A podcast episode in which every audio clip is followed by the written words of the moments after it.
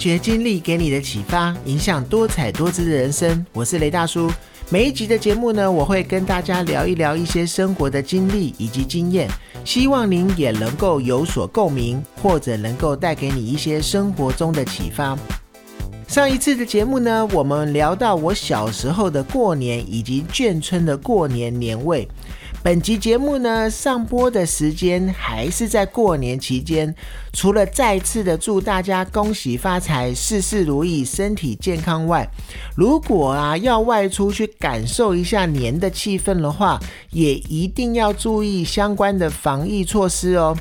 那春节呢，一直是台湾人一年之中最重视的节日。那除了全家团圆吃饭之外，其实还有许多传统习俗与禁忌是需要注意的，不管是吃的、喝的，还是穿的，一切的规定，其实它都是有原因的。那在传统的说法里呢，发生在春节期间的事情，将会左右你一整年的运气。那先不管大家相不相信，如果我们能够在可以做到的情况下，不妨也可以照着做一下，去讨个吉利。那这一集的节目呢，我就整理一些习俗专家的说法，让我们一起来看一看过年期间的习俗和注意事项吧。一起来牛年习大运。那说到台湾的年节习俗呢，要从农历十二月就开始准备了。我们从农历十二月十六号这一天开始说起，这一天是尾牙摆鸡头。那一般呢会在农历十二月十六号这一天祭祀土地公。那公司呢也会选在这一天或者是这一天附近来举办尾牙。除了要感谢员工这一年的辛劳之外，也会决定员工的去留。那很常听到的一个习俗呢，就是桌上的鸡头摆放位置。那这个习俗呢，鸡头面对的员工就可能准备要走人了。但是今年呢，是因为疫情的关系，很多的公司的尾牙活动都暂停取消了，大家就不用再去担心鸡头的指向了。不过啊，话说过来，其实我很久没有在尾牙宴上面吃到有整只鸡也有鸡头的这道菜了。那再来呢，就是农历十二月二十四号送神日。那这一天呢，将家中祭祀的神明啊，如灶神啊，或者是地基主等众神明呢，送回天庭去回报他在这个民间看到的一些状况。那送神的时间大多都是在早上，送神之后呢，家中的神明厅已经没有神明了，因此呢，可以借这个时间去打扫一下神明厅，清理一下神案、神像以及祖宗牌位、香炉等等。那并且呢，在送神焚烧纸钱的时候呢，一并将旧的门神给化去。而农历的十二月二十五、二十六日呢，二十五号这一天呢，也就是代理神明下凡的日子。此外呢，送神之后，由于年关将近呢，家家户户都开始准备一些年货，以及做一些大扫除。那一般的年货啊，包含了春联、糖果啊、饼干啊，以及鲜花或者是年糕等等。那到了年三十除夕夜的时候，围炉团圆。除夕的这一天呢，也就是传统年节里所有长辈最忙的日子。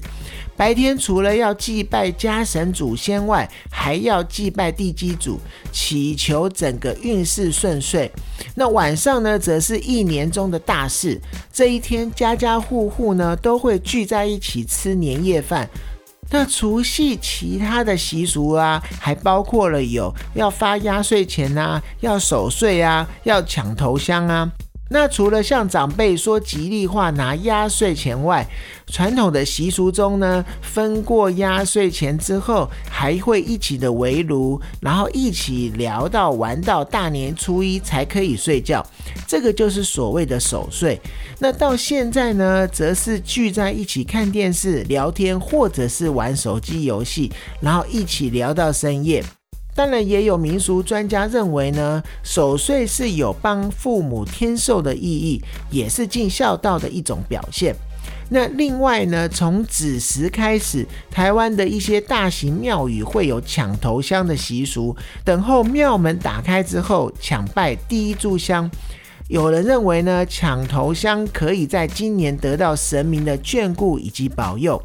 那当然呢，现在是因为疫情的关系，今年很多这个类似的庙宇抢头香活动也都取消了。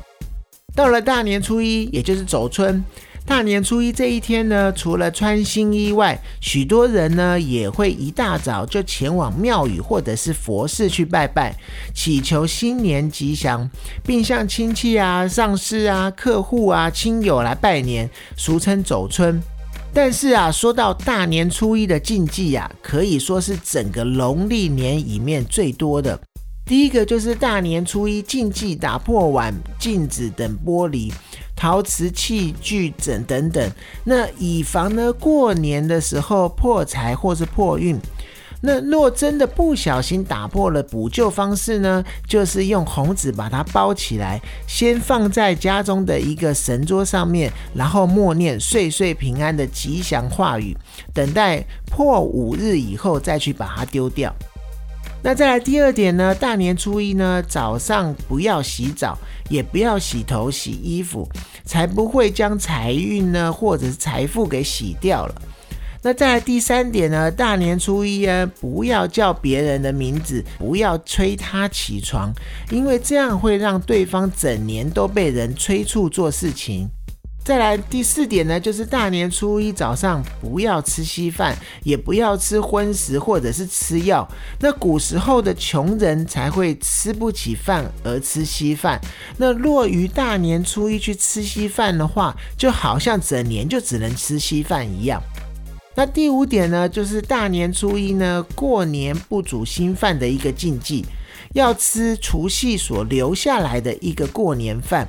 它的寓意呢，就是去年的东西吃不完，到今年都还有剩余。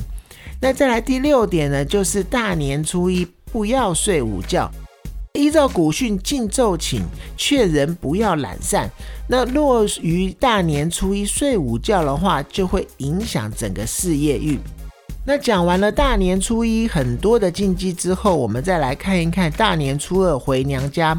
那在这一天呢，结婚的女儿要带着丈夫还有儿女回娘家，向自己的父母拜年。不过啊，近年来随着文化社会的一些改变，有一些家庭也会自己的去调配回娘家的时间，也不一定要拘泥在初二回娘家。那初二的禁忌呢，就是携带的礼物呢，不要为单数，最好是成双成对。再来，大年初三呢是老鼠娶妻日，所谓的初一早、初二早、初三睡到饱。那这一天呢，传说是老鼠的娶亲日。因此呢，传统习俗会在墙角处呢，老鼠会有可能经过的地方呢，撒一些米粮啊、糕饼啊，和老鼠分享这一年的丰收，并且呢，早早的就就寝，以免打扰到老鼠娶亲。那禁忌呢，就是最好早一点上床睡觉。说实话呢，对我们现在人呢，也真的是非常的难。再来呢，现在家家户户都不希望家里有出现老鼠，所以这个也是我们以前的一个习俗，大家可以听一听，学习一下就好。再来呢，大年初四接神日，那人们呢会在这一天呢准备迎接去年底返回天庭的众神明。俗话说啊，送神早，接神晚。也就是说，迎神的时间一般都要大概在下午的一点到三点之间，在自家的神案或者是厨房面向炉灶或者瓦斯炉的地方，摆放桌子拜拜恭迎神明。那迎神的祭品呢，建议为三牲，也就是全鸡啊、鱼啊、五花猪肉啊，或者四果、发糕、三盘糖果以及三杯茶水、金子。那拜拜完了以后呢，记得要开一下瓦斯炉火，象征灶神已经归位了。到了大年初五呢，迎财神开工日。那年节期间禁忌的事情呢，有如打扫啊、吵架啊、丢垃圾等问题，过了这一天就破除了。那整个过年期间的垃圾啊，在初五这一天也一定要倒掉，并且清理一下环境。同时啊，初五也是五路财神的生日。有人相信啊，这一天拜财神的话，可以获得更多的福气以及财气。那因此呢，部分的店家和公司行号也会挑在这一天来进行开工或者是开市。那初五的禁忌呢，就是一定要倒垃圾，而且禁止动土，以免将福气给赶出去。那到了大年初六呢，就是送穷这一天呢，很多商店、餐厅才会正式营业。而且要大放鞭炮，那当然现在呃放鞭炮是有明文规定不可以的，所以现在如果有放的话，也会是放一些所谓的环保炮。另外呢，有一个特别的习俗就是送穷，可以在初五或者初六这两天呢，把过年期间没有丢的垃圾，把它完全的丢出去，也叫做送穷鬼。那大年初七呢，祭远行这一天呢，又称为人日。民俗习惯上呢，这一天要安养身心。传说中啊，这一天如果天气晴朗，则代表人的身体安适；如果是阴雨天的话，则代表疾病瘟疫生。那这一些其实都是一些传统的说法。那现在呢，天气呢也常常是阴晴不定，所以大家也不需要把这个当做是一个比较严重的一个民俗习惯。而初期的禁忌呢，又称为七煞日，许多事情都不宜在这一天进行，尤其要避免远行。到了大年初八呢，是诸星下界的日子。这一天呢，传说是稻谷的生日。如果这一天天气晴朗的话，则一年都会丰收；如果天气阴的话，则会代表欠收。还是一样，我们就把它这一个习俗听一听，学习一下就好了，不要太去在意它。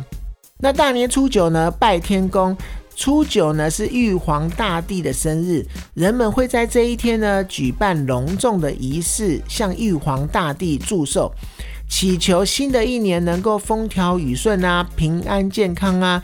凌晨零时到四时呢会鸣放鞭炮，并摆放祭坛，放上一些生礼素果来祭拜。到了大年初十呢，是石头的生日，因此啊，举凡磨碾等石质工具都不能动，甚至还要祭祀石头。那正月的十一到十四呢，他要准备庆祝元宵节了。过了十一之后呢，年节也即将要结束了，家家户户呢，此刻的大事就是要准备十五日的元宵活动。而正月十一呢是请女婿，这一天呢是岳父宴请女婿的日子。初九拜天公，剩下的食物呢，除了在初十吃之外，还能够利用剩下的美食来招待女婿及女儿。那正月十二呢是请女儿返家吃稀饭以及配芥菜。那正月十三呢是关老爷生。那正月十四呢是开始结灯棚了。到了正月十五，就是元宵节正式来临。那春节到了这一天之后，其实就是要正式的结束了。而元宵节呢，是一年中第一个月圆之夜，又称为上元节。而欢乐的一个新年的时光，就会在元宵的灯火中画下一个圆满的句点。讲了这么多，我整理专家所说的过年重要的禁忌。我在这边呢，再简单来做个整理，就是啊，吃年夜饭的时候不吃鱼头，注意不要把鱼吃完，要剩下来一点，就是年年有余。然后再来呀，忌用白色的物品，然后也忌杀生啊，忌打小孩，或者是与人争执、与人讨债。再来就是既打扫，包含倒污水啊、洒水啊、扫地啊、倒垃圾桶啊，或者是将水往外拨啊。但是在初五之后是 OK 的。但扫地啊，记得要从外向里扫，象征的将福气扫进来。再来就是既动刀剪以及针线。以及忌洗衣服。那到了大年初五以前呢，都不要把衣服曝晒到户外。那讲了这么多了，不论如何，我们只要在过年的期间，怀着感恩的心以及快乐的心情，与家人团聚，闲话家常，也也借着休假的时间呢，好好的休息一下，为自己打个气。不管是收假以后，你是要上班还是要上课，都可以顺利而且顺心。这个我觉得才是过年这一段期间最重要的事情。节目到最后呢，还是再次的祝大家新年快乐，牛年行大运，身体健康，发大财。今天的节目就到这边，如果有任何问题想要分享的，也欢迎您在 Apple Podcast 上面留言，并且给我五星鼓励。发掘经历给你的启发，影响多彩多姿的人生。我是雷大叔，透过我的分享呢，希望能够让你得到一些收获。谢谢你的收听，我们下次见。